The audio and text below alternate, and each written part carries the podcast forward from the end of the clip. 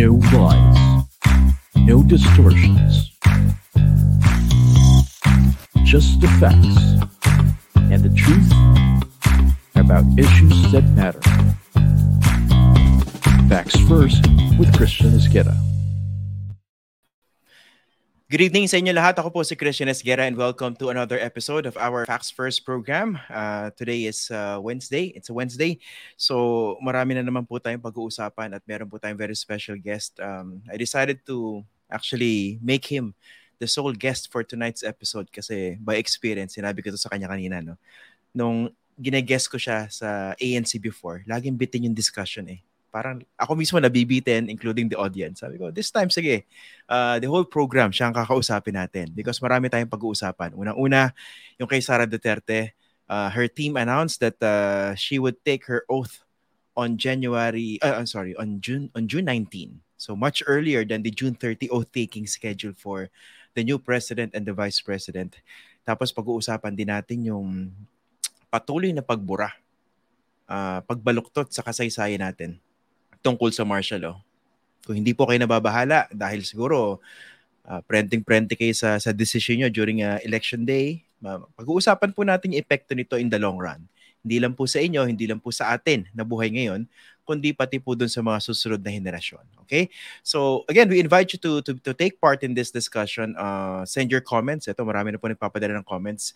And uh, of course, if you have questions, just ask them later. We're, going to read them. Pati mga trolls, you're very welcome to this program. So, mamaya, at the end of the interview, we will uh, do some shout out doon sa mga trolls. Pati mga nagpa-private message sa akin para meron naman kay avenue, di ba? Para sayang naman yung effort nyo. Again, you're dedicating yourselves to a cause much larger than yourself. So the very least that we could do is to provide you with a platform to troll. Okay. So in the meantime, we would like to welcome our special guest for tonight. We would like to welcome uh, historian and of course uh, multi-awarded writer, columnist, and a former uh, communication, strategic communication undersecretary of Malacanang, Mr. Manolo Quezon. Good evening, sir. Maraming salamat Hi, for joining us tonight. Musta?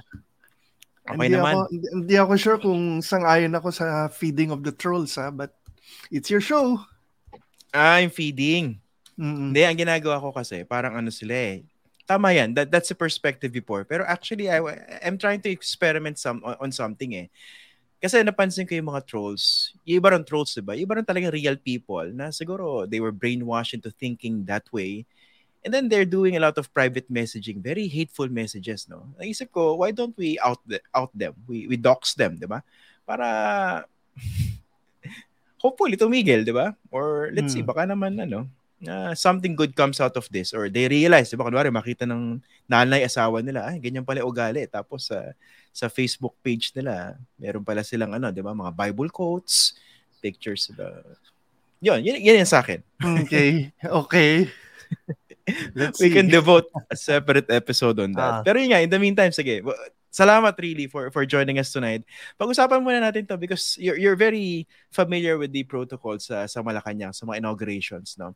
So, eto, marami nagulat si Vice President presumptive Vice President uh, Sara Duterte, her team announced na ang oath-taking niya will be in Davao City June 19 instead of June 30. Marami nagtatanong, pwede ba to? Kasi pag, pag ginawa niya yon Paano yung nakaupo pang uh, Vice President?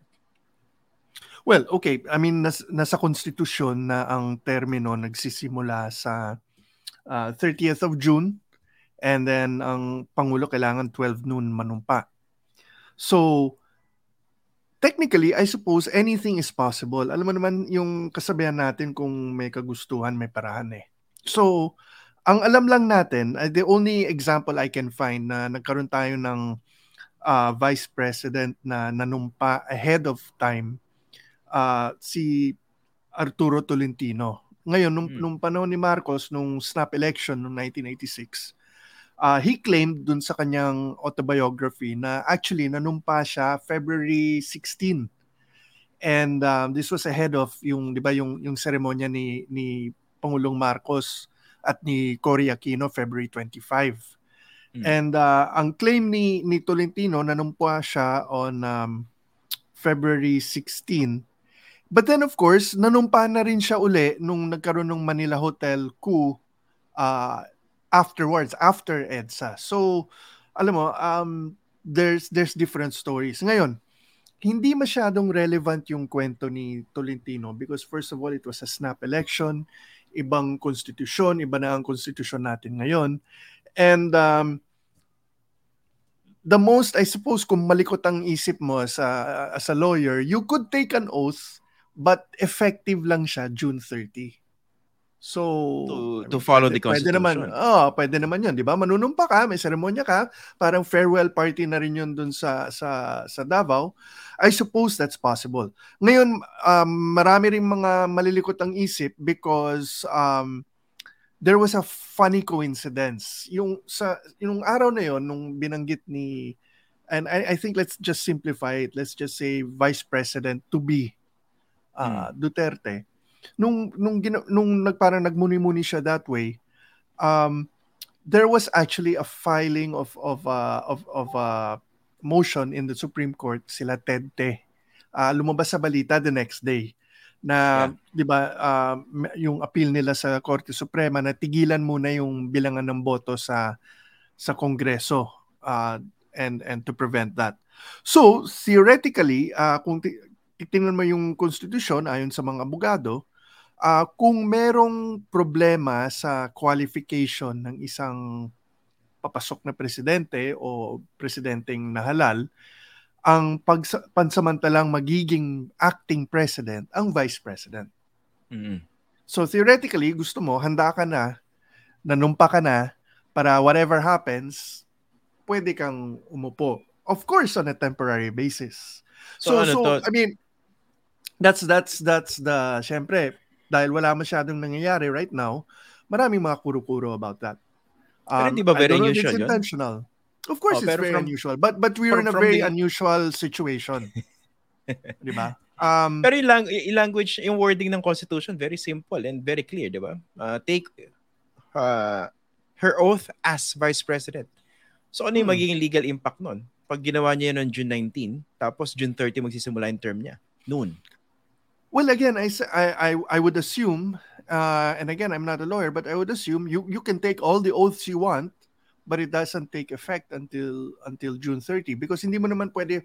I mean, of course, syempre meron mga malalakas ang loob and sinasabi nila, eh well, malinaw na yung mandato na binigay ng tao, so bali wala na yung kasulukuyang vice presidente pwede na niyang sipain yun dahil siya na ang may mandato. Of course, it doesn't work that way. So, kahit yun ang hmm. kagustuhan nila, hindi hindi yun ang mangyayari. Um, as a mat- yun, oh, uh, hmm. oh, sige, as a matter of protocol, kung ikaw yung kunwari nando sa Malacanang, no? Uh, kung kunwari ginawa yun ng president ng vice president in waiting on June 19, kailangan Wait, balikan natin kung mag- ano ba ano ba yung yung usually yung patakaran dito, okay? Mm. Um usually sabay ang ang president to be at vice president to be sa parehong venue, sa parehong araw, doon mm. ginagawa yung yung yung um, yung oath taking. Naiba lang ito nung 2016 dahil hindi magkasundo ang uh, hinalal na President. pangulo at ang hmm. hinalal na vice presidente. And in fact, hindi nila inimbita and so napilitang gumawa ng separate na na event yung vice president elect si Lenny Robredo at that time, which was, I, you know, this is the first time that ever happened. Wala naman, but that's the thing with tradition. Ang tradition, umiiral lang yan habang may sumusunod. Pag ayaw hmm. mong sundan, and then you create a new tradition, hindi ba? So, um, ang, and, and so the only thing that the that the Constitution says is the date, the time, and the oath, yung, yung text of the oath.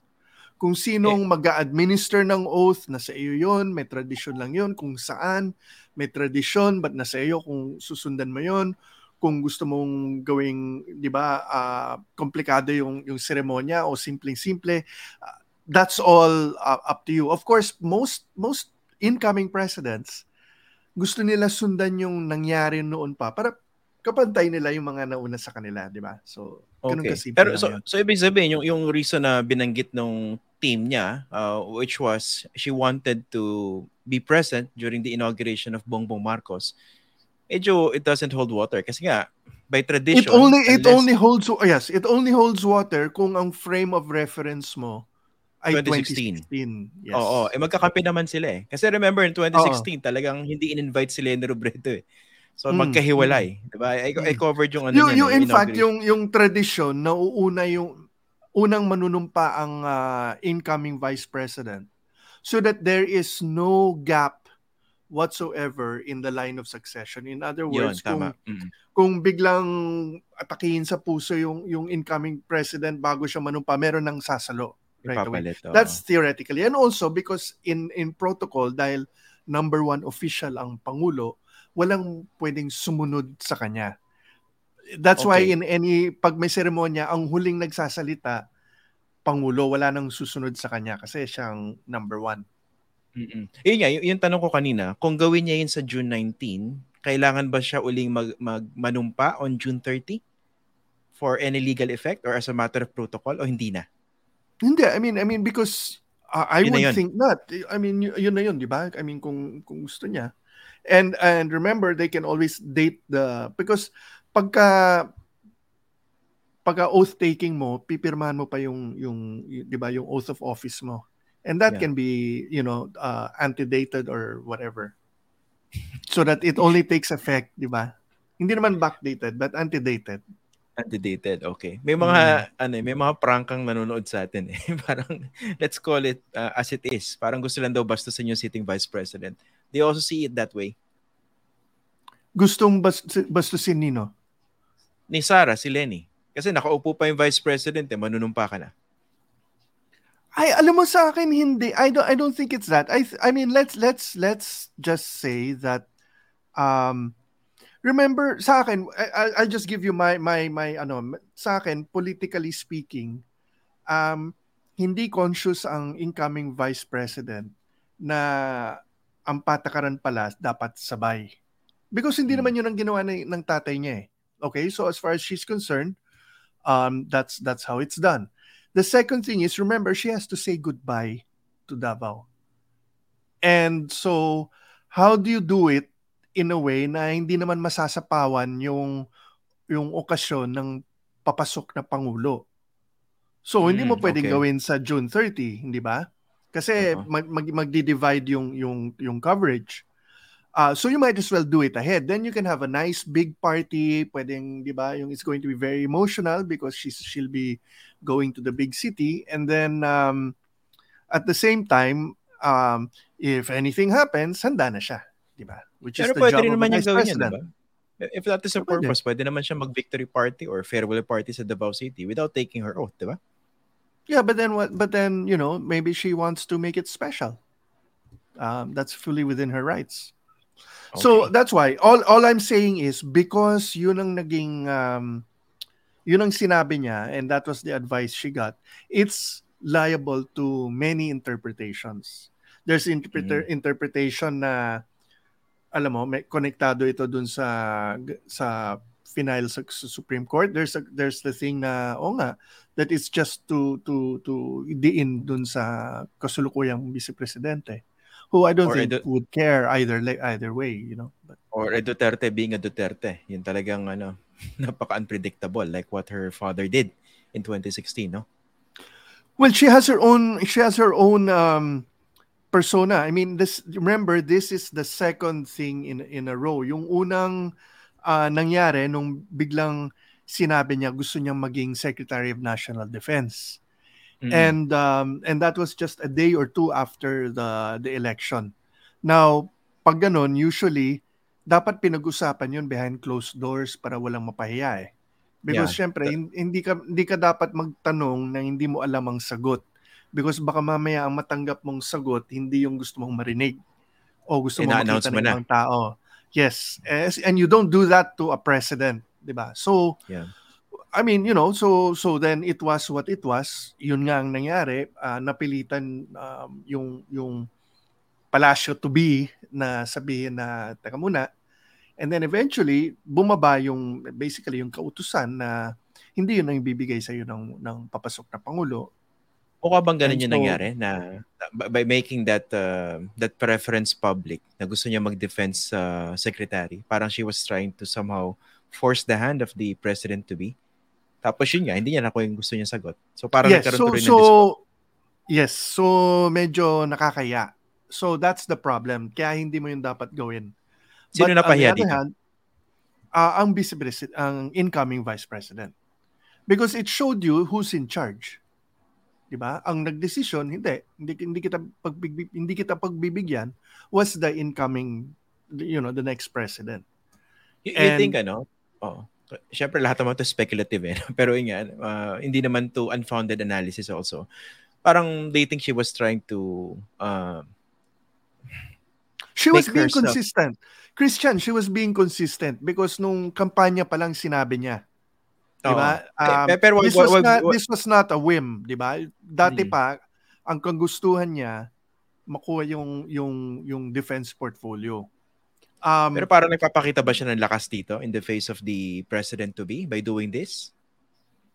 yes, I parang mean, in a sense. na- hindi ako uh, I mean, dito. Well, uh, also, I mean, it typical. I mean, it's very simple politics. Uh, this is what I deserve, hindi ba? Because she's one half of the tandem in that that got uh, an Oo, enormous ano ah, majority, di ba? So And- and- dapat and la- I can- mean from from her point of view dapat lang. And she can make the argument na ano, I sacrifice quote unquote my own possible Yes, and- presidential and- run. Hindi sila umabot ng 58 and 60 which is the percentages they got kung hindi sila nagsama. Individually, either of them could have become president. But it Precisely. would have been an ordinary election, meaning ang mananalo would have probably been dun sa range that we've always seen, which is about 39% para maging Pangulo. Plurality what made this unusual, oo, what made this unusual and the first majority we've had since 1965 na walang duda. Um, because of course may majority din nung 1986 but you know will will be in an all-night debate about which which numbers you pick. But yung walang duda, first term majority, the last time our country had that, 1965. Sige. Before we go to the you- hmm. Mm. before Go we go to the other topic no. Ito given the overwhelming mandate of um, Sara Duterte tapos yung element ng Duterte within that alliance. How do you see the the play between Bongbong Marcos and Duterte in the next six years? Ito ito ang um, two things. The first is that um, ang ang lahat ha, lahat ng mga ng mga administrasyon na pumapasok sa ating sistema, coalition. Hmm. And pag coalition ang pinag-uusapan, minsan shotgun marriage. 'Di ba? So hindi palaging love match 'yan. So there will always be a certain amount of jockeying and inggitan and uh, alam mo, intriga because syempre may maniningil ang iba and kailangan hatian ng lahat but sino ba talaga ang dapat pagbigyan? Yung mga urig ng pangulo or mga urig ng vice presidente. And eventually every vice president has to realize na baliwala ang posisyon ng vice presidente. Nagiging mahalaga lang ito kung mamatay o ma-impeach ang Pangulo. Otherwise, walang kapangyarihan ang posisyon na yun. And every vice president has to realize that. To top it all off, um, because separate ang paghalal, iba ang mandato ng vice presidente sa mandato ng Pangulo, usually mas madali ang, ang labanan sa vice presidente kaysa sa presidente. So usually, pag tandem ang nahalal, mas mataas ang natatanggap na mandato ng vice presidente sa presidente at nagsiselo sa mga presidente. And this has Ganun happened ba since, since this Ganun din ba dito? been- yeah, that's all that's been the case since day one. Pag pag pag team ha because Mm-mm. syempre sa yun iba. So so there's that. So to cut a long story short, uh, para sa mga Marcos, ang problema nito merong nang naghihintay para palitan siya, which means six years ka lang because nakahilera na yung susunod na pangulo. Um, in short, in he cannot he cannot uh, delve into some sort of legal adventurism to stay in power. yes, because Like merong what his nakaabang. dad did. Mm-mm, because may nakaabang, di ba? So there's there's that. Um, but on the other hand, the vice president will now discover na ang pangako na ginawa before election day ay walang visa after election day. Pag Dahil ang, na. ang oo, kasi nakaupo na yung nangako at iba na ang ang, ang sistema. So so that's it- that's the dilemma that you will see. Um there and then there are other there are other question marks. Tumakbo um si Mr. Marcos under a federal agenda. So that's Mm. fine. But ang mga miyembro ng kanyang coalition, uh, let's say pre- uh, former President Arroyo and others, mas interesado sila sa parliamentary system, for example, kesa sa federal system. Mm-mm. On the other hand also, kahit anong mangyari, whether federal or parliamentary, kung ibahin ang sistema, um, ang gustong matanggap na kapangyarihan ng naghihintay bilang susunod na Pangulo ay buo. I mean, in other words, ang gusto niyang tanggapin na, na kapangyarihan, hindi na ceremonial position, which is the risk In that, short, that ano, happens. In Ah. short, kung ikaw yung gustong pumarik kay Bongbong, gusto mo yung strong presidency pa rin. Kahit Mm, ano it's pang the same reason, for example, that President Duterte, after all, medyo lumamig yung ano niya. Oo. Ah, He didn't realize na diba- pwede manghina yung presidency. Oo, and then and hindi hindi niya isusuko 'yon, hindi ba? So, and then of course his own economic team suddenly uh, put their foot down and naging anti-federalist federalist sila. So, maraming na-disappoint um, Kaya pala, sa panig ng mga federalista, di ba? ito clarify ko lang kasi you said si Bongbong Marcos run on a platform of federalism. Pwede on paper because of the party that uh, yes, of course. That's all. Uh, yeah. Pero we never heard him, as far as I know, ah, baka yung iba You don't need rito, uh, yeah, you don't need to, but he ran under the federal party. I mean, for what it's worth, yun yun ang agenda niya which means it was it meant something. Na sa calculus Something. nila, I mean, oo, he could have he could have run as any party he wanted, di ba? Um why did he pick that particular identity? Bakit yun ang chaleco na sinuot niya?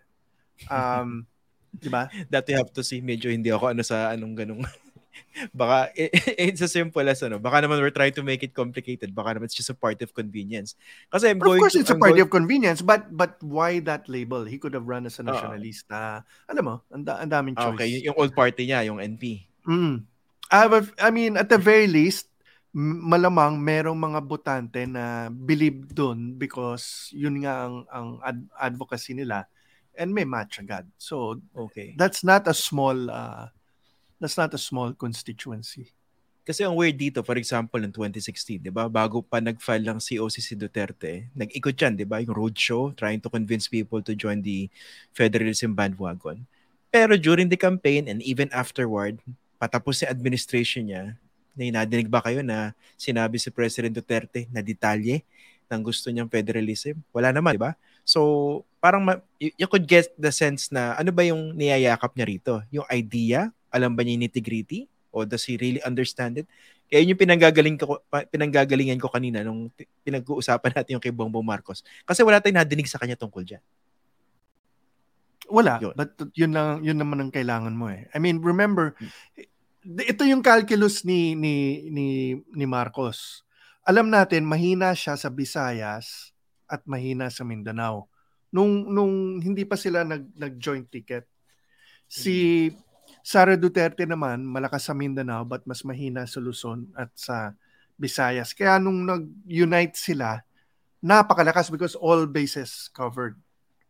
Um, okay. That being the case, ah, ang ang assumption naman talaga pagdating sa Visayas at Mindanao, malakas yung yung federal ah, idea at least among the political class, di ba? Okay. So O, sige.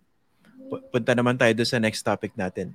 Ah, Ito alam ko you're very passionate about uh, about this. Pag-usapan natin yung ano, yung pilit na pagbubura at pagbaluktot sa kasaysayan tungkol sa martial law. Recently you you tweeted no, basically warning people about the the your project, 'di ba? Yung yung baby niyo before uh, when you were still with Ma- Malacanang, yung Malacanang Museum tsaka yung website, no? So ngayon, ano siya eh, uh, it's not operational. Later on, they clarified na they're trying to improve certain security features. well, and there was a later there was an even more recent clarification from um, I think Ablan na Chris Ablan, no? ang oh, ang clarification niya was ay lahat pala na burahi. So that's that's, that's Okay, para maintindihan na- para maintindihan ng mga nanonood sa atin. Baka ito kasi yung problema sa mga trolls eh, o kaya sa mga partisan opinions, di ba? Ba't yun naman pinag-uusapan yung ano naman, martial law?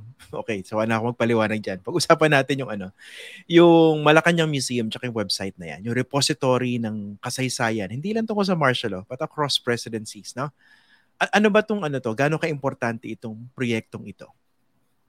well, um, binuo namin ito no, nung panahon ni Presidente Aquino dahil ang isang kakulangan ng ating pamahalaan at and in fact ng lipunan, wala tayong tinatawag na institutional memory. Na tuwing may bagong rehimen, parang inisip nila doon na doon, yun ang simula ng mundo at baliwala na yung nauna. But if we're to go anywhere, kailangan, alam mo, kailangan mo alam mo yung pinanggalingan mo. At kasi bahagi nito, ang pag-iimbak pag-ingat sa mga dokumento, sa impormasyon, sa mga sa sa datos, hindi ba? Pwede natin pagdebatihan ito, but kung wala tayong pwedeng halongkatin sabay-sabay, and if anong pag-uusapan natin? Parang galing sa, alam mo yung the famous story of the blind man and the elephant, di ba? Lahat tayo pakapakapad Mhm. kung saan-saan, eh, Mhm. hindi naman na- natin alam kung anong nakikita natin. So parang ganun. So the idea was na ah, para sa Malacanang, dapat ang mga basic information, simula pa lamang sa mga papeles o opisyal na dokumento ng mga pangulo, dapat nakalatag lahat yun ah, online para alam mo yung dating sistema na pangit sa sa sabihin na natin sa sa Senado parang may may mafia doon eh kung gusto mo ng kopya ng mga official records babayad ka pa for Xerox tapos pwede kang harangin and that sort of thing hindi dapat ganoon dapat online lahat in a way na pwede mong i-download pwede mong i-copy and paste pwede mong ikalat ikaw nang bahala pa- paano mo gustong gamitin, di ba? Basta dapat nandun. Okay, so you start with that. You start with yung mga libro na mahirap hanapin, ah, but ang copyright nasa pamahalaan or something, de iscan natin, lagay natin online. Ganun na din sa videos, sa recordings, um, at kahit datos, um, mga budget, mga mga batas, etc. So, th- so that's what we had. Oh, all of Mm. that stuff. So dapat nandun yun. And um, so so we did that and um, nung simul nung pumasok ang ang ah, Duterte administration, ah sinubukan nilang medyo pihitin ng konti para alam mo sinabi they they they did some things about President Marcos tapos maraming umangal dahil doon medyo umatras sila at ang, ang naging um, solusyon nila pabayaan na lang. Ano, Dahil they, they, na- they were trying to ano, de- deodorize the... Oh, yung parang to to because the the staff at that time na that they put in charge was very pro Marcos even then eh mga loyalista. So So gustong so ano nila oh yung yung basically At- hindi naman burahin but yung retoke ng konti. Diba? Example, So, yung- example. Ah, Teka pala, if bago, I bago mo can, if I sagutin. can remember ex- oh, oh. Out, bago mo sagutin, merong gustong bumati sa iyo, si Jose Antonio Custodio. Ito may pagka-troll din ng Rough. istorya na to eh. Idol niya raw kayo. Okay. go, go. Example nung ano, nung pagretoke. Yung pinag-uusapan po namin kung ano yung nangyari doon sa proyekto na yan, tungkol sa kasaysayan. If, if I remember correctly, so yung sistema namin dati, tuwing uh, birth anniversary at death anniversary ng Pangulo, may nilalabas kaming parang stampita online, di ba? Picture Mm. and some... Yeah. and- yung nilabas nila on Marcos, tinanggal yung yung fact na na sinipa siya, di ba? Yung parang if I remember correctly, yung yung pagka-retoke nila was yung to save lives, ah, kusang loob na lang siya bumaba sa pwesto or something like that, di ba? o bakit? Ano bang Um, mali doon? Di ba yun naman ang tama? I'm, I'm joking, Um, I'm joking. Joke lang yun. So so okay, so so ki- sige tama. So nung nung nung um nung nag nag-complain ang tao, ang ang naging ah, reaction nila pabayaan na lang. And so they they just pulled the plug at wala masyadong nangyari. Um the good thing is medyo naiwan as is yung yung mga nakatambak doon. So, Hindi ang napansin nagalaw. ko, Wala bang binura? Oo. Um, actually, halos wala. Um, maybe Okay. there's one or two things and pwede mong i-argue na may baka hindi merong hindi masyado talented sa sa online maintenance and alam mo na, nothing na isipin mo mali siyang mali siyang Nothing um, substantial. dahilan. Oo. May Now, ako. um, mm, I- i- is there a way to paano ba? Paano ba Tagalogin to? Is there a way to insulate that project from partisan politics? Kasi nasa ilalim no, siya ng ano, no, is- there is no way because eh, because alam mo ang ang Malacanang is a political institution. Um, ang pwede lang mangyari, which we tried, was to give everyone sort of the same space. Ba? Um, but to be sure, meron ding pananaw and and and alam mo ito yung ito yung ano sa tinatawag nating official history. Dahil marami namang uri ng kasaysayan, di ba? But Mm, merong sariling kasaysayan ang pamahalaan, mm, di ba? Yung version. Um, pwedeng agree or disagree dito ang mga academic or ordinaryong tao. Basta pagdating sa paman... Kaya paano natin alam kung anong, bah- anong laman nito? Kung ano ang sinabi nilang ah, holiday, sino kung sino man ang pin- pinoklamang bayani o yun ang kasaysayan natin, di ba? So merong mga bagay na angat, merong bagay na hindi natin gusto. So um what do you do let's say about the case of the Marcoses? Malinaw, for example, na may mga batas. Holiday ang February 25, at least sa mga eskwelahan. Holiday ang August 21. Um, ibig sabihin nun, kalebel siya, ni, let's say, si Ninoy, August 21, kay Rizal, December 30. Yun na yun eh, may batas. mm, Kongreso at ah, Pangulo ang nagsabi nito. Um, merong batas na nagsasabi na kinikilala at ginagawang policy ng pamahalaan ng Pilipinas ang ah, pagtanggap ng responsibilidad sa mga nasaktan nung panahon ng diktadurya.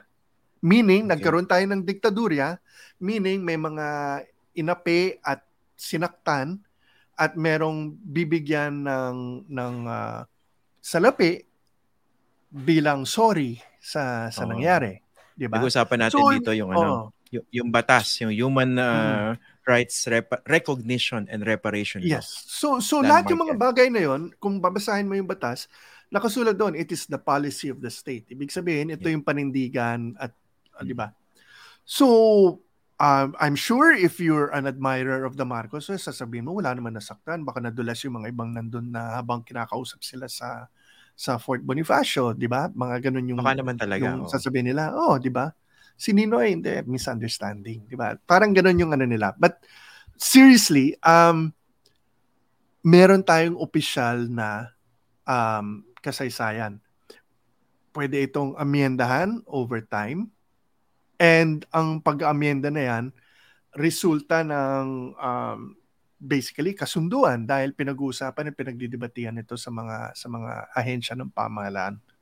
Okay, so that tanong- being the case, that being the case, um meron kaming mga briefers, meron kaming nilabas ng mga infographics on martial law, anong nangyari sa martial law, ah, ano yung ano yung mga ah, na, nangyari nung panahon ng diktadurya, bakit ba siya ah, umabot sa sa people power and and all of that stuff. Okay, o sige. Ito, ah, take off natin to dun sa susunod na tanong ko. Madalas natin madinig to eh. History is written by victors. Although I can also argue na Except in the Philippines. Except in the Philippines. Yeah. Except Where- in the Philippines. Dahil, Where history um, can be where history can be rewritten by this purveyors of disinformation. Hindi. Um, by, that, by that I mean, um, alam mo, meron nga kasabihan na history is written by the victors. But sa kasaysayan natin, ang victors, Espanya, Amerika, Japan. But that's not, they're not the victors in our history. Um, kahit sa sa mga kasaysayan natin about uh, about our own governments, remarkably, it's written from from below. I mean, it's because of Mhm. the influence of people like uh, like like uh, Agoncillo or Constantino. Talagang parang anti-establishment ang point of view. So I've never agreed.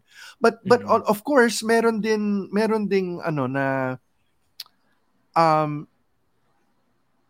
meron ding uh, safe history and unsafe history. In other words, um, dahil marami naman talagang pinag-aawayan hanggang ngayon, uh, the tendency is isang tabi yung mga masalimuot na mga bagay at concentrate concentrate na lang tayo dun sa mga less less 'di ba? Less less debatable things. Um Teka, sure eto, there's there's that. Ito, how how real yung yung concern na with the incoming presidency baka mabura mabaluktot. Hindi lang maritoke yung kasaysayan tungkol sa martial law at sa mga Marcos. Kasi Marcos okay. na iuupo eh. And they see themselves or they claim to be victims I think first of all, um, ang hindi pumapasok sa usapan dahil of course, ang mga nag-freak out dito, mga historians, academics, journalists, they're not politicians. Let's bear one thing in mind first of all.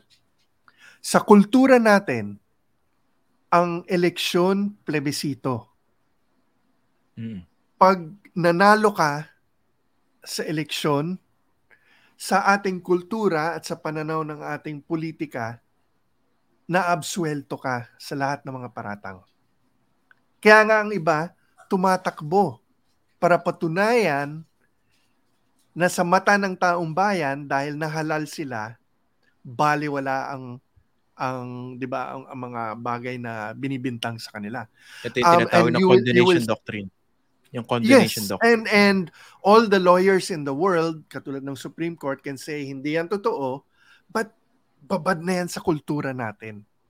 Um, the, it is really part of our culture na ang ang attitude natin sa eleksyon uh, plebiscito, referendum. So, number one, the Marcoses can claim with a certain amount of of of justice uh, in terms of our political culture, ha, sa kultura natin, na sinabi na ng taong bayan na baliwala lahat ng mga sinasabi ng mga tao tungkol sa mga Marcos dahil tinanggap ang mga Marcos at binalik sa kapangyarihan. Malakas so, malakas ang argumentong 'yan ha. I mean I'm wait, wait. I'm mm. uh, I I recognize that. Pero ang point ko, pwede bang gawing lisensya 'yon para talagang burahin mo yung kasaysayan tungkol sa mga tungkol sa martial law? Kasi nandun yung baseline facts eh. Kahit anong partisan motive ang meron ka, may baseline facts. Hindi, but what is the... Remember, we are a society that believes in absolution. Di ba? I mean, kahit kahit uh, hindi ka na katoliko ngayon, ang kultura pa rin natin, ganun ang pananaw, na pwede namang konting kuskus, ayos.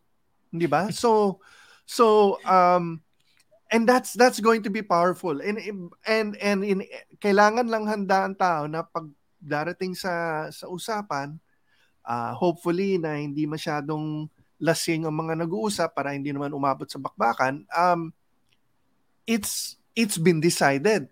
Academic na yung yung yung, yung question. Uh, now politically speaking that may have taken care of yesterday but ibang usapan pa rin ang bukas. But but that that's the realm of politics. Now going back to mm-hmm. to the historical thing, I I'm just saying Christian na wag nating kalimutan ang uh, ang bahagi na 'yon ng ating kultura. And that yeah. therefore mm-hmm. it's going to be a powerful one. The second yeah. thing is bago natin pag-usapan ang ang ano ba ang gagawin sa sa kasaysayan kung meron bang buburahin or whatever um I just wanted to bring up some some basic facts na ang mga bata na papasok ng grade 1 imbes na 100% sa kanila ang papasok sa grade 1, sa simula pa lang mga 97 per, 94% ang papasok. So meron ng 6% na hindi man lang papasok sa grade 1. Sa sa baha, sa mga grupo na 'yon na pumasok ng grade 1, maybe only 75% of them will finish high school. And of those who finish high school, maybe only half will actually enter high school and then only half of that will actually go to college and only half of that will finish college. Now, I'm really bad at math, but you get the idea. Now, yung sa hmm. sa porsyento na nagsimula, one-eighth, one-fourth na lang ang makakatapos ng kolehiyo. Now, ibig sabihin nun, three-fourths or more, at least 50% siguro, and you can look up the you, you can look up the facts. It's it's all over um, sa mga DepEd things. Basically, simula pa lamang kalahati ng ating mga kababayan wala namang magiging exposure sa kasaysayan. And then yung pumapasok sa higher education kalahati nung kalahati. Yun nga, pero like so yeah, so let, so so let's let's not I mean I think also for example our school teachers are too harsh on themselves now where did we go wrong? and all that. And them I mean you know there's a bigger problem here. Now Meaning, three-fourths of people, maghahanap naman sila ng impormasyon kung maghahanap man sila ng impormasyon and most will not about history. So, ang mapupulot lang ng tao, guess where? Sa online. Di ba? Yun pero we understand the, the predicament, the situation. Pero yun nga, does it even, is it morally, uh, dito, justifiable for, for the one in power to exploit that even further? Yun, yes, yun ang masakit um, dito eh. The, the, the point of view being, um, sad to say, talaga naman ng, ang, ang kultura natin is possession is nine-tenths of the law. Di ba? so, um, the, the, that will be the harsh reality. And in fact, ang uh, what what I think we should be prepared to see is hindi naman kailangan mag, mag uh, magbigay ng ng utos si parating na Pangulong Marcos Jr. eh because biglang magkakaroon ng mahabang pila ng mga kongresista kahit mga senador na gustong uh, magpakitang gilas sa bagong administrasyon, 'di ba? At silang unang-una magsasabi, palitan na natin ang pangalan ng airport, palitan na natin ang mga holiday, uh, gawin na nating uh, national festival ang September 21, uh, all of that Uh, and then, ang kailangan na lang gawin ng, ng presidente sa Malacanang, sabihin ko, yun naman, pinipilit nyo naman ako. Sige na nga, di ba? And then, ilalapsin tulo na lang. Na. Oo, di ba? So so that, that's fine. And sanay na tayong lahat sa sa ganung uh, nasa kultura natin yung ganung ugali. So, Wait, ang tanong ko. Um ang question ko to you as a historian. Sige, napakasaklap no. Hindi ko alam kung anong pakaramdam ng mga nanonood sa atin pero very depressing to nangyayari no papa, ano yung magiging epekto niya in the long term? Kunwari, ibahin mo yung kasaysayan, palitan mo yung anniversary, yung EDSA People Power Commemoration, talagang burahin mo. Although ginagawa na naman yan ni President Duterte, di ba? Talagang mininima, minimize yung, yung importance niyan. Kunwari, after well, Marcos, in a post-Marcos era, ano nakikita mo? How, how do we recover from this? We don't. Um, and I, I told people, um, you have to assume nanalo na ang mga Marcos. For the simple fact that um, nauna sila sa paghanap ng mga lugar kung saan ba talaga pupunta ang mga tao para maghanap ng impormasyon o kung saan sila pwedeng uh, uh, makakita ng impormasyon at nauna na sila doon. Ginawa nilang maganda, ginawa nilang exciting basahin, ginawa nilang magandang tingnan, ginawa nilang um, interlocking mechanism. So, may video, merong taga, may barker, kumbaga, na sasabihin, ah, nakita ba ninyo yung video na yan? At merong taga sagot na, na, ang ganda ng video na yan. And then, alam mo, it's a self, uh, may ecosystem na siya. Meantime, ang ang ang nagagawa lang ng mga mga historiador, ng mga periodista, uh, sinasabi lang nila, mali yan, uh, ano ba yan, mali yan, ito, ito yung nangyari. And humahaba na ang usapan, nasa ibang lugar na yung attention ng tao, 'di ba? So ta- mm. talo na in, in, in that respect. Um I've I've I've been telling people yung sa mga discussions sa Twitter, sabi ko um kung kung tatanggapin natin na pagdating sa sa nakaraan meron ng inilabas na kwento ang mga Marcos. Benenta na nila ito ng husto.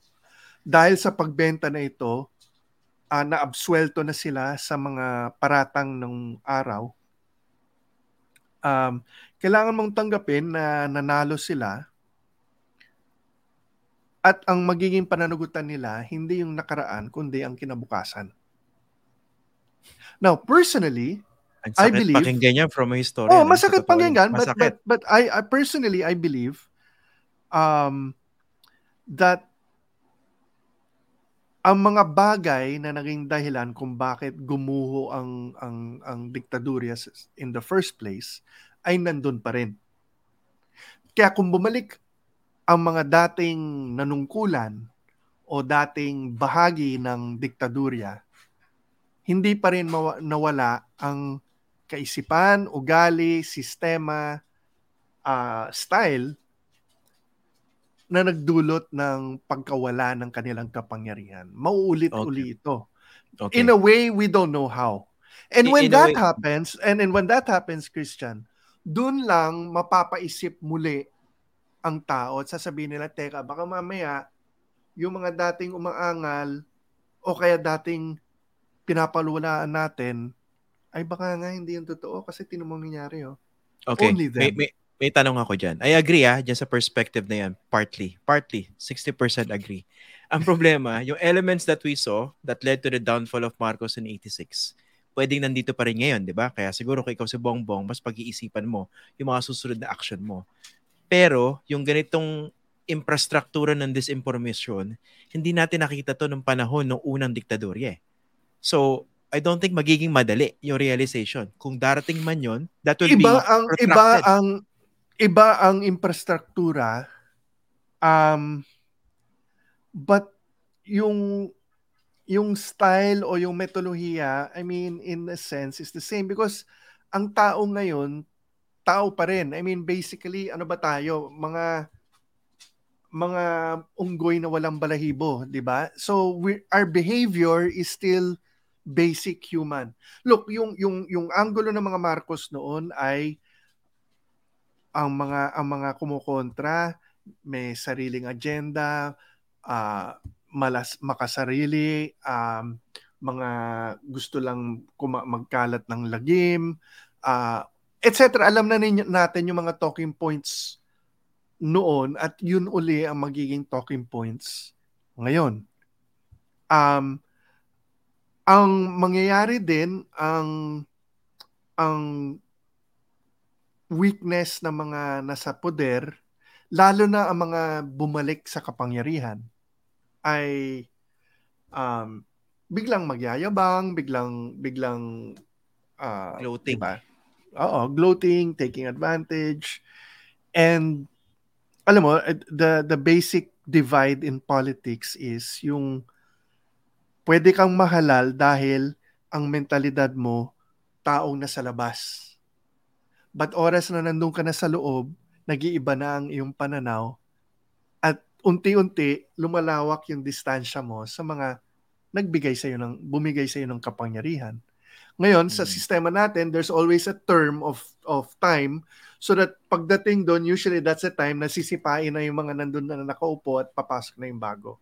Ah, what Okay. Marcos did nung time niya, pinahaba niya masyado, di ba? So, Oh, sige, tingnan natin yung ano. We, we- napag-usapan natin yung nangyari no nakaraan, no.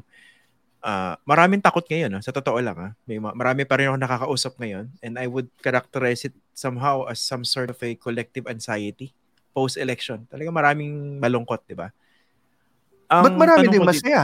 Ha? Marami Tanggapin masaya, natin, yeah. Maraming masaya. Definitely. Oh, definitely maraming masaya. Ang ang tanong ko rito, hindi kaya masyado namang unfair yung marami kay Bongbong Marcos na masyado siyang ginajudge based dun sa mga takot dahil sa realidad ng panahon ng tatay niya. Pwede ba dumating yung pagkakataon na pag upo niya, pwede mabago for better or for worse yung pag-iisip niya, di ba?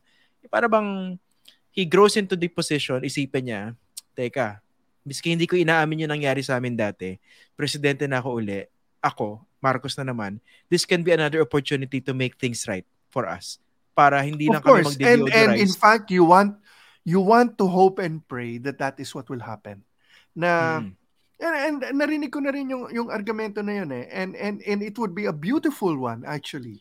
Sa totoo lang if um by whatever combination komportable na tayo sa buhay um imbes na kalahati ng ng bansa galit sa atin baka naman lahat pwede na tayong tanggapin at pwede nang patunayan natin sa mga, sa bagong henerasyon na kahit yung yung yung yung nauna sa sa atin ano maganda naman talaga ang kanilang hangarin. Yes, all of that. And you want to because because yung the opposite naman of that would be to yung magkakaroon ka ng pagnanais na magkaroon ng ng krisis ang bansa parang sino naman ang ang ganung klaseng tao na para lang mapatunayan nyo na na masama ang mga Marcos lahat Oo. na masasaktan at at 'di ba yung yung hihirap ang bayan of course you don't want that I, I, agree. Oh. I I Oh, do totoo. think I do think of course you you must I, I mean I mean uh, first of all as a as an act of of Christian charity uh, you want to hope na 'di ba na yun ang gagawin ni ni Mr. Marcos na he will just think of the national interest but at the same time um you have to be prepared na what if Hindi. you know hindi Yeah. um Hindi, yun yung point ko. Sa mga nakakausap ko rin, yan yung resulta eh. Di ba? You have to accept it, miski hindi ka nag-agree, and you have to contribute as part of your civic duty. Hindi pwedeng pagdasal mo Well, bumagsak, y- di yun, yun, yun, yun ang eh. problema. I mean, uh, hindi rin, hindi rin, ano, um, alam mo, emotional yung, yung kampanya. And so, I think yung, yung, we're still not at the stage na talagang magkakaroon ng ganong klaseng goodwill. I think by, again, pinag-usapan natin yung mga parang ang ang political culture ng ating bansa. Meron naman parang instinctive instinct sa Pinoy na pag malinaw na ang resulta ng eleksyon, lahat naman bibigyan ng pagkakataon ang bagong nakaupo. Oo. Um, sa, sa mid, Na, kaya ngayon, nasa, nasa Pangulo na lang Hmm. kung gaano kat- katagal yung, yung honeymoon na yon. honeymoon Di ba? period. Mm. Mm. Because I've always said, I've always said, yung one thing that that that political history will teach you, wala naman nagpapa nag walang na, na, na- natatanggal na pangulo dahil sa gawain ng kanilang mga kalaban. Mm. Meaning, it will always be a president falls because of their own mistakes. Doing or alam mo, undoing. oo, oo. And, and you saw it, for example, even Marcos was a very good example of this na for the longest time, ang, ang complaint ng mga kalaban ni Marcos na parang bulletproof, wala silang magawa, you know. And then all of a sudden, the man will start making mistakes. And then yun ang nagiging uh, opening. Okay. Ito yun si Marcos, pinag-uusapan natin as the incoming president. Pero ito, ayoko talaga siyang ano eh. Hindi ko matanggap yung mailayo siya sa equation eh. Sa, sa discussion. Marcos gave him the benefit of the doubt, honeymoon period, gave him a chance to prove himself and prove his critics wrong. Ah, yun yung tina- binanggit ni ah, Manolo Quezon na ano, honeymoon period. Even media, traditionally binibigay yan sa kahit sino Mm. nakaupong presidente, minsan lang mas humahaba. Okay? So, pero nandun pa rin yung element ng disinformation infrastructure na hindi pwedeng isang tabi eh. Kasi nga, for example, ikaw Pilipino, gusto mong bigyan ng tsansa, pero dapat maging mapagmasid ka. Ang problema, parang nilalayo ka nun sa diskusyon eh. Dinadrown out yung boses mo. Pati yung boses ng media, for example. So, paano ka naman magiging mabuting Pilipino kung ganito yung situation? Yung, yung mismo nakaupo saying all the right things, pero people around or behind him are doing something else. Paano yun?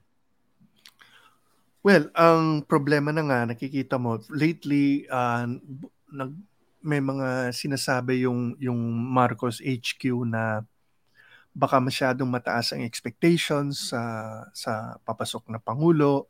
Ah, hindi naman dapat ganun ka exag, exage yung yung yung expectations. So kahit sila mismo parang they're trying to dial down expectations. Um because syempre yung yung yung yung kampanya mismo parang it was a campaign for the second coming, di ba?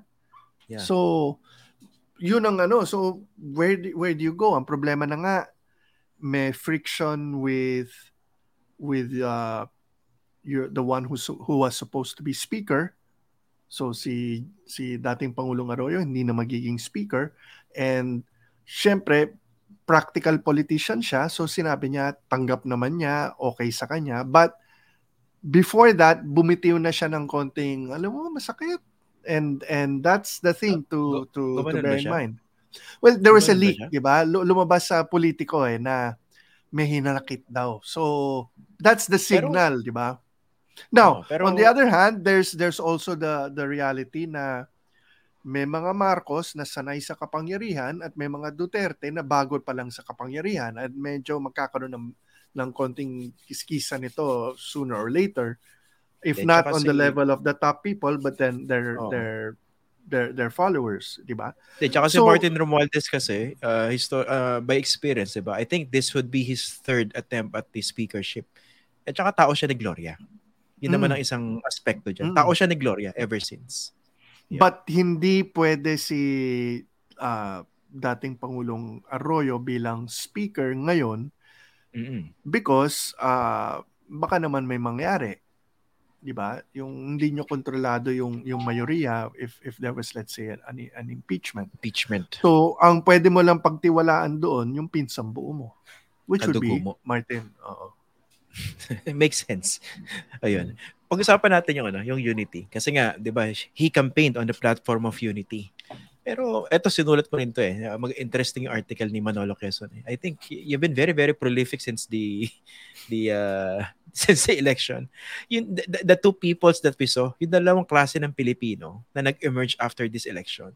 Ngayon, kung ikaw si Bongbong, despite that overwhelming mandate, officially on record, Papa, kaya mo ba talagang i-unite yung dalawang yan? Tsaka pa, paano mo siya i-unite kung yung mismo mga tao mo, parang binabansagan agad yung mga hindi bumoto sa'yo? Na yun, yun ang problema. But but um in many ways we should we should I mean wag natin kalimutan na dahil anak siya ng presidente at ah, ginampanan niya ang ang role if you want to call it that of of ah, parang crown prince for the longest time ever, 'di ba? Um meron na siyang kasanayan and in many ways baka very traditional ang kanyang approach. So what do I mean by this? Sa may, sa sa sa mga sa political class, sa mga sa mga pamilya na nakikilahok sa politika, malakas talaga ang ang pinakamalakas na alas na hawak ng pangulo ang kanyang mandato. Mm. Pag mat- malaki ang mandato ng pangulo, yuyuko lahat. Kapag mahina ang kanyang mandato o hindi mayoriya, de lahat ah, nakaganon, hindi ba? So, Kailangan matinding koalisyon. yes. So, at, Para at kay mala- Ramos. m- oo. And then maraming horse trading. With the 58% majority, the third highest in our history, sa aking pananaw, kung may lalapitan si si incoming President Marcos na miyembro ng ng ng mga political families, walang walang ah, makakahindi sa kanya. Because that's not that's not Marcos asking anymore. That's the country. 'Di ba? May traditional na old-fashioned uh, belief kasi alam mo, that's the voice of the people. The fact na hindi pa nila na-anunsyo ang gabinete ng magiging ang magiging gabinete Despite the makes mandate. you no? realize na bakit wala yung reverence na ganon. Bakit hindi I mean, ang expectation natin, okay, ganito ang ang ang ang ang messaging ng ng mga Marcos at ng mga supporters nila. Kasado na itong eleksyon nung Nobyembre pa eh. Mula nung nagdeklara ang tandem, sumipa ang kanilang numero over At halos 50. hindi na bumaba. Mm-mm. At hindi na masyadong gumalaw yan. So, they have had seven months to put together a government. Nanalo sila at wala pang ah, tatlo, apat pa lang ang mga pangalan na nabanggit. Dapat kasado na yan, matagal na. O bakit hindi? Ibig sabihin, marami siguro ang nag-aayaw. O maraming mga kasunduan na um, hindi na pinagkakasunduan dahil ang dami nga biglang nag-iba sa sa koalisyon. Hindi ba? In other words, ang isang malaking bahagi ng koalisyon was was Gloria Macapagal Arroyo, but na isang tabi na siya eh. So demoted na siya. Ibig sabihin yung mga agreements nila at ah, usually ang ginagawa ni Mrs. Arroyo ang paglukluk ng mga mga tao niya sa gabinete, baliwala na yan. So maghahanap ka ng Pero- bago. Pe- Pero hindi So- ba so- yan? Hindi ba reflective din yan sa leadership mo as the incoming president? Kasi nga, you, ang promise mo, unity eh. Eh kung sarili mong gabinete, hindi mo agad mabuo, di ba? Despite the overwhelming mandate. What does Which is say why the opening statement nung nung na, na ah, nung nanalo ah, sila was to say don't judge us by our ancestors. Meaning ito pa rin ang pinakamalaking hadlang sa unity.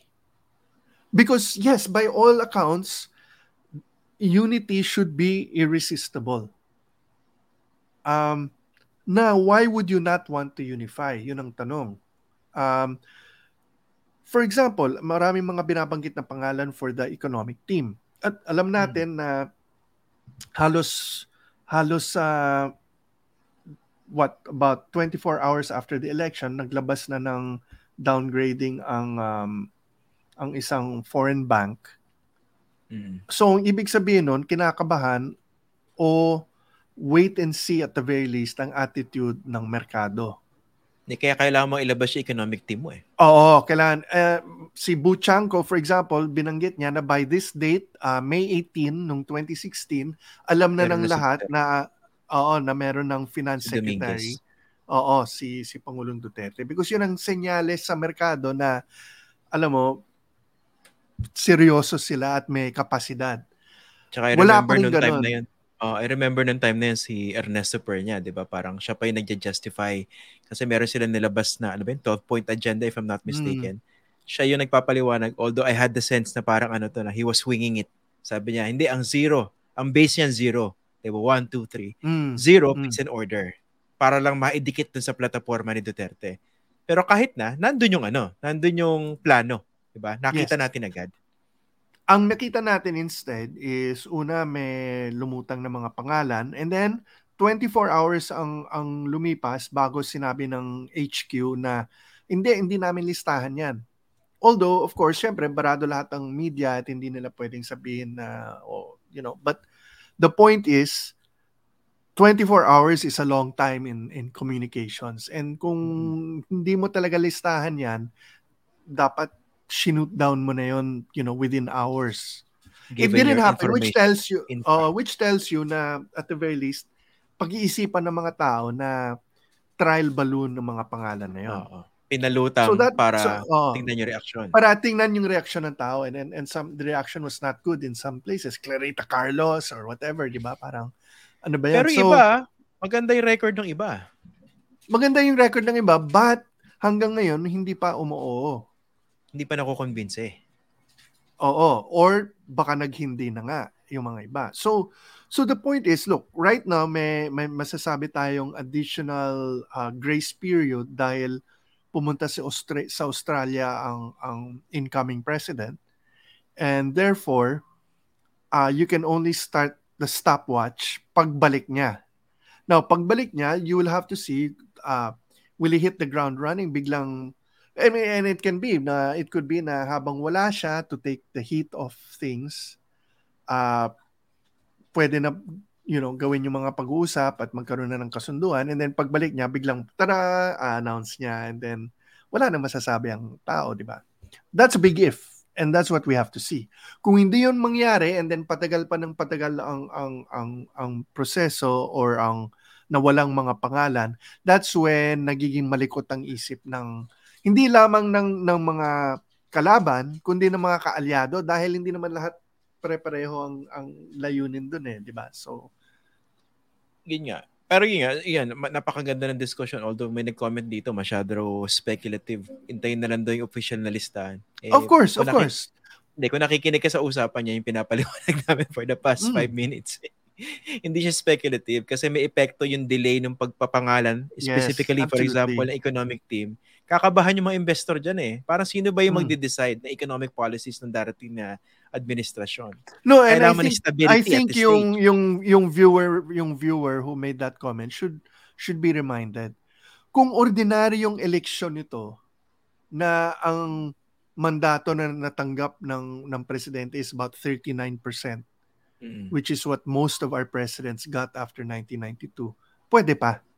Mm. But pag ganito kalaki ang mandato na natanggap ng isang president to be, like I was trying to explain, mahirap hindian ng ganung klaseng mandato. Para But ano? the Sige. fact is, oh, the fact na wala pang kumakagat should make you wonder. Oh, Um, example, and si that's, diba? and that's what you call a legitimate speculation. Correct. Si Erap, when he was elected in 98, at that time siya may pinakamaraming boto nakuha, di ba, for a president. A big function of that population din. Pero pinalibutan niya yung tao niya ng able and capable people. So kahit papano, Hmm. nandun agad yung stability. So so dito iba eh. Ang ang gusto kong ano, susunod na itanong nga. Yun nga, yung y- y- you talked about that in your in your article. The two peoples that we saw that emerged after this election. Kung ikaw, paano mo siya i-unite? Si sinabi ni Jose P. Laurel na merong merong tatlo apat na bagay lang na nag-unite sa Pilipino sa totoo.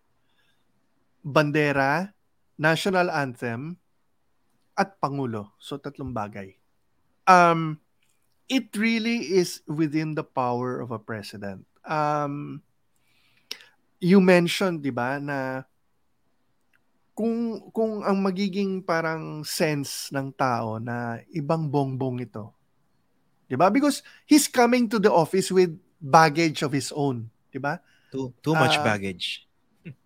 Okay, so so at the same time, the good thing about that is he can really do things to to 'di ba, to surprise people.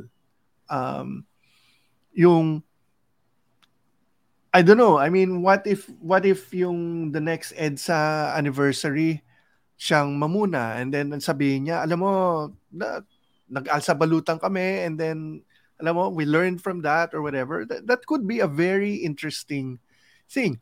Although, if I were, kung, kung magpupustahan tayo, ako, pupusta ako na, na unahan siya and then biglang magkakaano sa sa kongreso at unahan sila para tanggalin yon Anyway, I-abolish na. Oh. um, mm, masyadong sa akin, wishful but- thinking yun? Kasi you spent the, the entire, so many years denying it.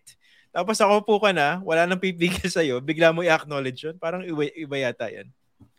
Well, pwede pa rin mangarap, 'di ba? I mean, that that we can we can write alam mo, it's a kind it's a nice kind of fiction, alam mo, yung St. Paul moment. oo, 'di ba? That's EDSA is his Damascus, 'di ba? So, Okay. um no, but but seriously, um it really depends on the president. And and and this is the problem and and this is why yung mismo yung HQ niya nagsasabi, baka masyado mataas yung expectations. Kailangan ibaba natin yung expectations because nasa pandemya pa tayo. Um because remember, I'll give you another example. Traditionally, part of the Marcos uh, image is kailangan magaling ang gabinete. yeah. Marcos always and and and everyone from that generation has an idea na top talent talaga ang nasa Marcos uh, uh, the cabinet. best and the brightest. Kung ang cabinet mo magkakaroon ng mga Marcoleta or people like that, um, I don't know if you'll be able to say na parang gabinete ito ng tatay, di ba? So so ang dami mga I mean it's really um wa- someone once told me, alam mo na the the the unfairest burden in life is to be Frank Sinatra Jr. Kasi kahit anong gawin mo, you'll never be the chairman of the board, di ba? So, imagine what it's like, honestly, to be Ferdinand Marcos Jr. Di ba? Even among, uh, and including among, admirers of Ferdinand Marcos Sr. Um, Well, that was the case naman, with with uh, with uh, with President Aquino, 'di ba? Yung mga yung mga bilib na bilib sa sa nanay uh, in some cases hindi bilib sa anak. And and Yeah. that's parang natural among the generation gaps eh. Pe- Pero dito, gi- given the specific history of the Marcoses, nando ka sa posisyon to make a real difference. Eh. In, kumbaga, nasa na lang if you would really grab or seize that opportunity. Kasi sabi nga na iba, di ba? The presidency is fate. Mm. Hindi mo siya hindi mo siya pwedeng imbentohin eh. Hindi mo siya pwedeng i-will, di ba? Madalas magsabi niyan si Erap, di ba? Fate 'yan. Kumbaga, iba sinasabi God's will. Sabihin na natin fate. Eh kung nandyan ka na, given your history, you can make a difference, positive difference. Kung Of, of course you Yeah, can, but if you have but, it in know, you. one one lesson is is that you know it, it that you can be trapped. Diba? Kahit anong gusto, kahit gusto mong, I mean, because, I mean, uh, I, you can have people say, for example, that the new, the president to be is personally a nice guy, diba? But there's more at stake than than that. There's the stake of money. There's the stake of legality. There's the stake of um, interests, rent seeking. Not even that, but even mga uh, vengeance. Mm. Revenge. Yeah, yeah. Diba? Yung mga gustong bumalik. Um, yung makabalik, hmm. makabawi. They, they, I mean, they have experienced the height of power uh, to an extent never equaled by any other family in this country. But also okay. the low, the lowest level of of, diba? Of betrayal mm-hmm. and and uh, exclusion. What okay. does that do to you? That we have to see. O, sige. Ito, as a final, ano, as a final topic, pag-usapan natin. Kasi pinag-usapan natin yung overwhelming mandate sa kanya, no? Mga 58%, 58-59. We're also looking at the prospect or real possibility na yung hawak niya sa Senate at sa House of Representatives baka mas malakas pa in terms of numbers kumpara dun sa supermajority that we saw under President Duterte. So, y- ang simple, ang unlogical thinking dyan, dyan is that hindi ka mahihirapan magpasa ng priority legislation mo. Kasi talagang hawak mo siya eh. Do you also see it that way or talagang meron pa rin complications? No, um, the okay, the the question is uh, sino ang mga sino sino yung mga miyembro ng coalition? And dalawang co- coalition ito. Sorry about the dog. Um, Di okay lang. Ano bang pangalan dala- niya? si Olga. si Olga Hello. kaya mainip eh. Okay, um, ang ang ang ang Okay, so so si iba iba ang ang patakaran sa Senado sa Kamara. Sa Kamara talagang lahat sumusunod sa kagustuhan ng Malacanang. Yeah. Ang limitasyon lang doon kung magaling yung speaker sa sa paghahati ng ng bibingka at kung feeling naman ng lahat na meron silang napatas ang pag, ang bigayan. Now, um, still most of the time um, sa sa kamera sa Amerika may may may, may term sila eh. They call it uh, herding cats. Na hmm. parang ang daming mga kailangan mong habulin para lang magkaroon ka ng quorum at meeting and mi- minsan um, hindi naman very hardworking lahat ng mga kongresista. So uh, minsan talagang mahirap 'yon. So so yes, to cut a long story short, malamang kung sabihin ni Marcos jump, tatanungin nila how high, 'di ba? Sa Senado naman, iba ito because ang sa lahat ng mga opisyales sa ating bansa, ang mga senador lang makakasabi na pareho ang kanilang mandato yeah. sa Pangulo. Buong bayan. Sila. Yeah. Oo. So, kaya nga sinasabi, ang Senado ay uh, what, 24 republics. Pero may kakaiba so, pala um, dito ah may kakaiba rito. Kasi before, that's an argument used by winning senators, especially nagna number one.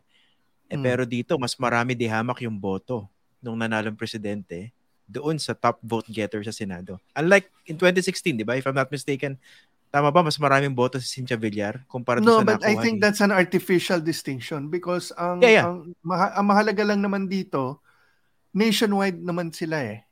Oh. And and that's that's all there is to it. And and um But ito, may may tatlong may tatlong bahagi ang Senado ngayon. Never mind parties. Merong mga tauhan ng Pangulong Duterte. Hindi ni Vice President Duterte but current president, president and soon to be ex-president Duterte. Si diba? Bato and Kasama na dito Bongo. si Robin. Kasama na dito si Robin, si Bato, si Bongo, 'di ba? That's About a block. Tolentino. Kasama ba si Tolentino dyan? Um, let's just say na Tolentino's uh, independent because his ultimate interest is Tolentino, di ba? Okay. So, so meron meron tayong Roddy Block dito. Roddy. Mm, so may Roddy Block ka. And that's that's enough to to meron ding uh, for lack of a better word, um yung yung mga veterano. Angara, Loren, alam mo yung mga sanay na sa sa Senado, they know how how it's done. Hindi masyado madaling takutin at uh, kung gusto nila, mara, alam nila at ang pasikot-sikot pagdating sa sa mga mga rules and regulations ng Senado. And then of course, there will be whatever constitutes yung yung minority. Minority. Um so nandun si Risa, uh, dun malamang ang ang mga um, Cayetano. Cayetano because personal ang ang ang sama ng loob ng magiging pangulo sa sa kay Alan Peter, 'di ba? So hindi yun mabubura ng business as usual. Um chances are by inclination I would think Binay would be more anti than pro. Uh, nasa DNA na niya halos yun eh, di ba? So, Oo. in fact, sayang because if Vice President, former Vice President Binay would have been there, Eh, siya yung siya na magiging spokesman ng ng mga anti-Marcos, di ba? Oh, so so there's that block. Um ang mag-unite sa mga yan except for the Rodi block is the preservation of the Senate, Mm. di ba? All things considered, kung kung if push comes to shove, hindi sila magiging sang-ayon sa pag-abolish ng Senado. So in a sense may may may may problema na dun para sa mayoriya. So sino sino maglili dito most likely? Kasi ang talagang old guards diyan na titira si ano, ang bumalik 'di ba si Lauren. Uh, old names in a cheese. In a sense, si Cynthia Villar, a major power player from within. Pero nawala talaga yung mga super oldies eh, yung mga Tito Soto, Drilon. ang ang well I don't know I mean if you were the president um ayaw mo nang masyadong ah, independent ah, ayaw mo naman yung masyado mahina na 'di ba tatapakan ng iba so you might go for someone you you you get along with personally like let's say Angara 'di ba non non non controversial 'di ba Um, because Zubiri. ayaw or Migs because everyone in the Senate likes him, 'di ba? Kasundo niya naman lahat. But Migs may be a better floor leader. 'Di ba? Yeah, yun, ang- yun, yun, oo, yun ang yun naman ang may training na si Migs dun eh. So he How may be a Cynthia better Villar? floor leader. Cynthia about Cynthia? Villar is Cynthia is if you were the any president, medyo wary ka because hawak nila ang nasyonalista, may sarili silang pera, um, medyo hindi mo naman basta-basta pwedeng ah, takutin, di ba? Mm. And then meron ng meron ng anak na kasama. So, di ba, I mean, she would probably want to be Senate President, di ba? But mahirap na ibibigay yun ng Pangulo because masyadong ah, powerful na pag ganun. The same Yung way ano- that you don't want GMA as your speaker. Diba? Explain ko lang na Naging- konti sa mga manonood sa atin kasi may nakikita ako kanina ng comment na nosebleed, no? Yung, yung baka baka nawiwirduhan kayo rin sinasabi ni Manolo na ano, hindi ibibigay ng presidente yung Senate presidency o House speakership. Uh, technically, hindi naman talaga presidente ang pumipili ng mga leader Mm. ng dalawang kapulungan ng Kongreso. Pero pinag-uusapan po namin dito, yung political reality. Huwag na po tayo Oo, yung magbulag-bulagan doon. dynamics.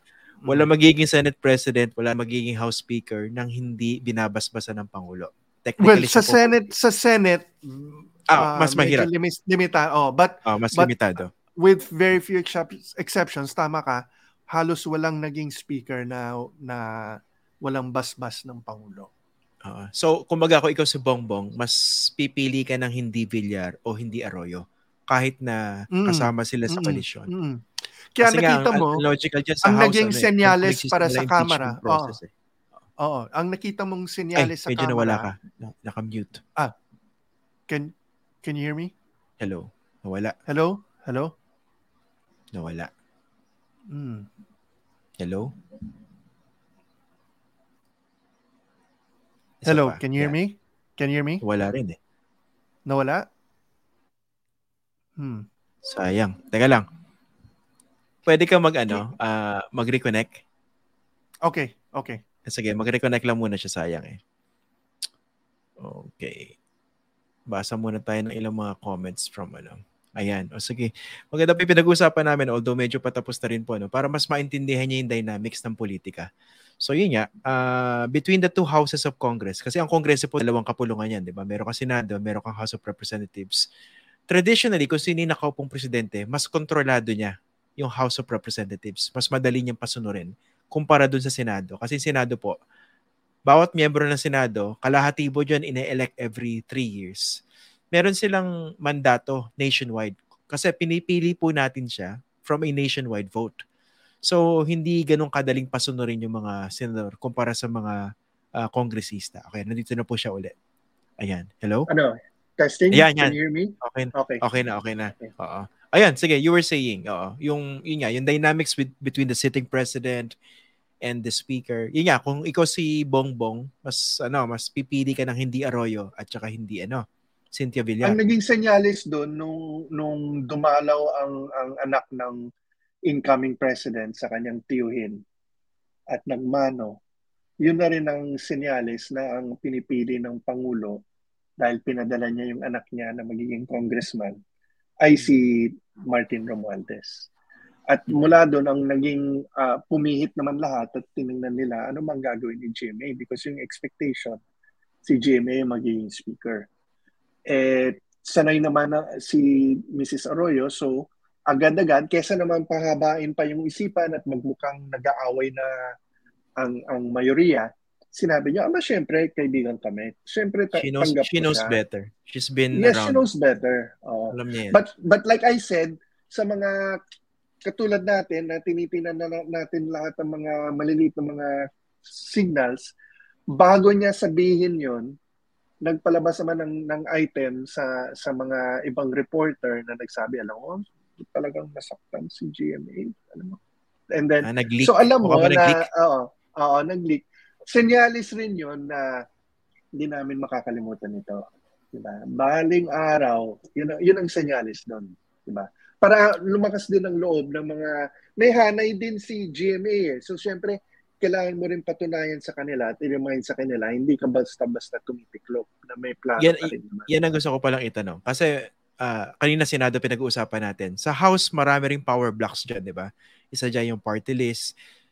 Yung, yung ano, kung ikaw sa Bongbong, meron ka ba talagang real influence aside from the mandate that you got doon sa mababang kapulungan?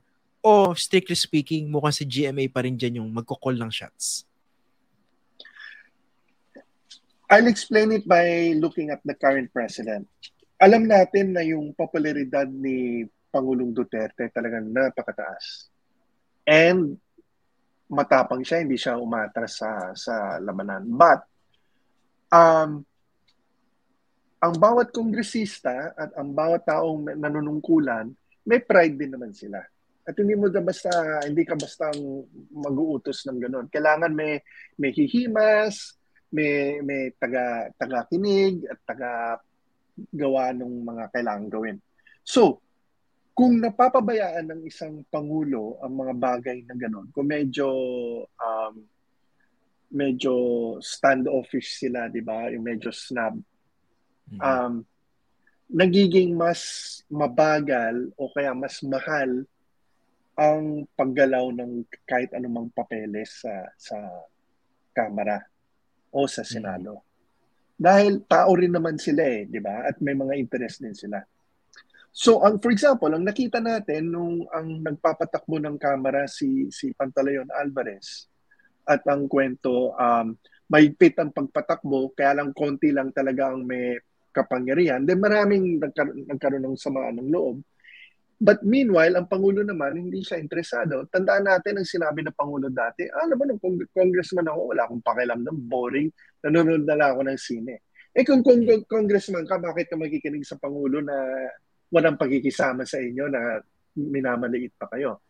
So ang nangyari, nung naging masyadong mayabang na si si Pantaleon Alvarez at magalit na si uh, Mayor Sara Duterte, nakita ni uh, ni Congresswoman at the time, Arroyo, na may oportunidad dito.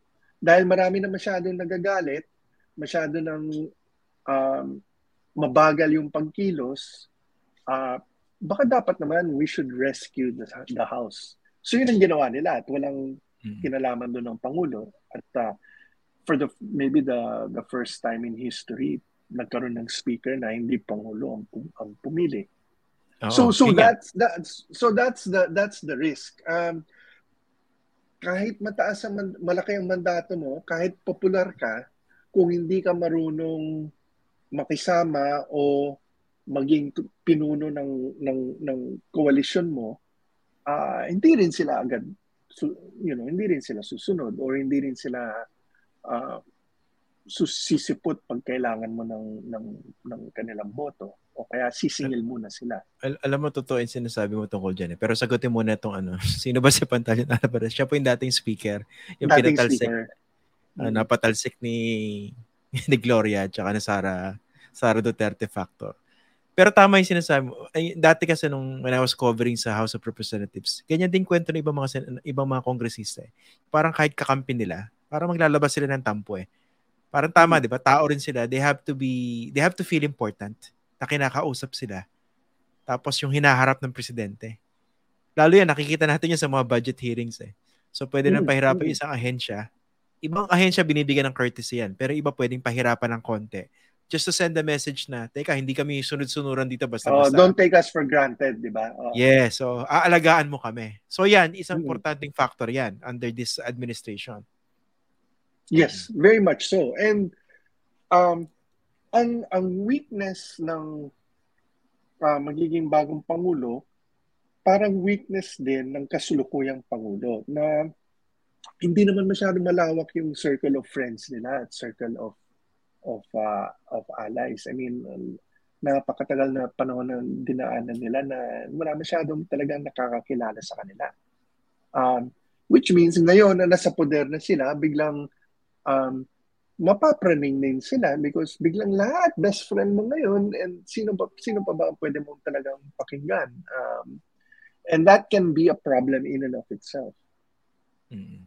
Okay. Medyo napahaba yung usapan natin. Mag-ano na, one hour and a half. Pero maraming maraming salamat, uh, former Malacanang Undersecretary and historian Manolo Quezon. Baka naiinip na yung doggy niya. Ano uli pangalan? May nagtatanong dito. Eh. Si Dog Olga. naman daw. Olga, Olga. Mm. Hi sa'yo, Olga. Sorry, napatagal ang discussion namin. Pero, yun nga po, sa mga nanonood, we hope na naging uh, fruitful po yung discussion namin. Naging useful po para sa inyo. Okay? Maraming salamat, Thanks for Mr. having Manolo. Quezon. thank you thank you Uulitin pa natin to. Sana hindi ka nadala, ha? okay sige anytime Okay. Salamat. Ayun. So, yan po naging discussion natin with uh, Mr. Manolo Quezon. Uh, salamat po sa mga comments nyo. Ah. Uh, we appreciate those perspectives, yung mga binabanggit nyo. Ayan, oh, sabi ni Jose Antonio Custodio. Sabi ko sa inyo, troll tong historia na to eh. Love you. Ayan, love you all. Ayan. Ito naman nabitin pero nagmura. Huwag ka magmumura. Ayan. Yan, sana mas naintindihan niyo yung dynamics within uh, between the the executive tsaka yung mga kapulungan ng kongreso. Uh, gawin natin basic uh, basically informative yung discussion, educational and also enlightening. Yun po yung goal natin every every episode. Ayan. Naku, hindi tayo nakapagbati ng mga trolls ngayon ha. Pero bago yan, gusto ko lang, bago tayo magtapos, kasi merong nagtatampo tayong tagapanood eh. Si... Pangalan niya, nakalimutan ko sa Twitter ko siya nakikita eh. Ayan. Uh, nagpapabati siya si ano, Liza. I forgot her her last name. Diba? Next time na lang. Ayan. Tsaka po doon sa mga doon sa mga angry messages na pinapadala niyo sa akin privately. Ayun, binabasa po natin. Ayan. Kaya kikilalanin po natin kayo. Ayan. Para nasan ba kayo? Ayan, shoutout kay Mark Lazo. Yan, isa sa mga pinaka ma- malulutong na nagmura. Tapos kay sino ba ito? Si John Martinez. Ayan. Tsaka si Kathy Pedroso. Yung mga pinaka malulutong na magmura. Tsaka mambalahura online. Yan, mga private messages. Ito yung gusto natin batiin si Teta Limkangko on Twitter. Tatampo siya eh hindi raw natin nababasa yung tweets niya. Hindi, nababasa natin and we appreciate your, ano, your comments and support. Ayan. Yung mga binanggit ko kanina mga nambabalahura privately, eh, I don't know ba't nyo ginagawa yan, di ba? Hindi ko alam kung bayad kayo o whatever. Pero sana mahiya kayo, di ba? Hindi po, hindi po problema yung ano, we can always accept criticism. Walang problema dyan. Di ba? We can roll with the punches. Pero kung sobrang kabastusan, kahayupan yung ginagawa nyo, mag-isip-isip kayo. Tsaka hindi ba kayo nahihiya, di ba? Sa, kunwari, malaman na magulang nyo, malaman ng asawa nyo, ng anak nyo, ng girlfriend nyo na asal kanal pala kayo, asal hayop pala kayo, uh, on social media, di ba nakakahiya? May isa pa, yung Migs Alava yata. Medyo napakabastos din ng bunganga niya. Ayan, nakalimutan ko. Ito, ito, tama. Migs Alava. Yan, galit na galit. Hindi ko alam. Parang ninakawan ng kabuhayan sa galit. Hindi natin maintindihan kung saan nanggagaling. Kaya ang isang kasabihan dito, parang uh, tinweet ko rin to eh. Yung leaders can either uh, bring out the best or the worst in you as a supporter. Kaya may mga kasabihin nga, di ba, na parang ano, uh, show me your supporters, your supporters, your supporters. Pero dito tingnan natin, let's not let's not uh, let's not blame the the leader. Baka naman talagang may may mali lang dito sa mga taong to, no? So, yun nga, God bless you po sa inyong lahat at sana masaya, masaya kayo sa mga pinagagawa nyo. Okay, sa Friday, okay, meron po tayong mga special na panauhin po at isa po doon si ano si uh, si Susan Toots Ople. Siya po yung lumulutang na pangalan uh, na baka raw italaga ni incoming President Bongbong Marcos doon po sa bagong uh, departamento na itinatag under President Duterte, yung Department of uh, Migrant Workers. Napaka-importanting ahensya po nito uh, na nakatuwang ng Department of Labor and Employment at saka po ng Department of Foreign Affairs. Pag-uusapan po natin yan sa Friday. In the meantime, maraming maraming salamat po. Pasensya na napatagal ang discussion natin at uh, magandang gabi po sa inyo lahat.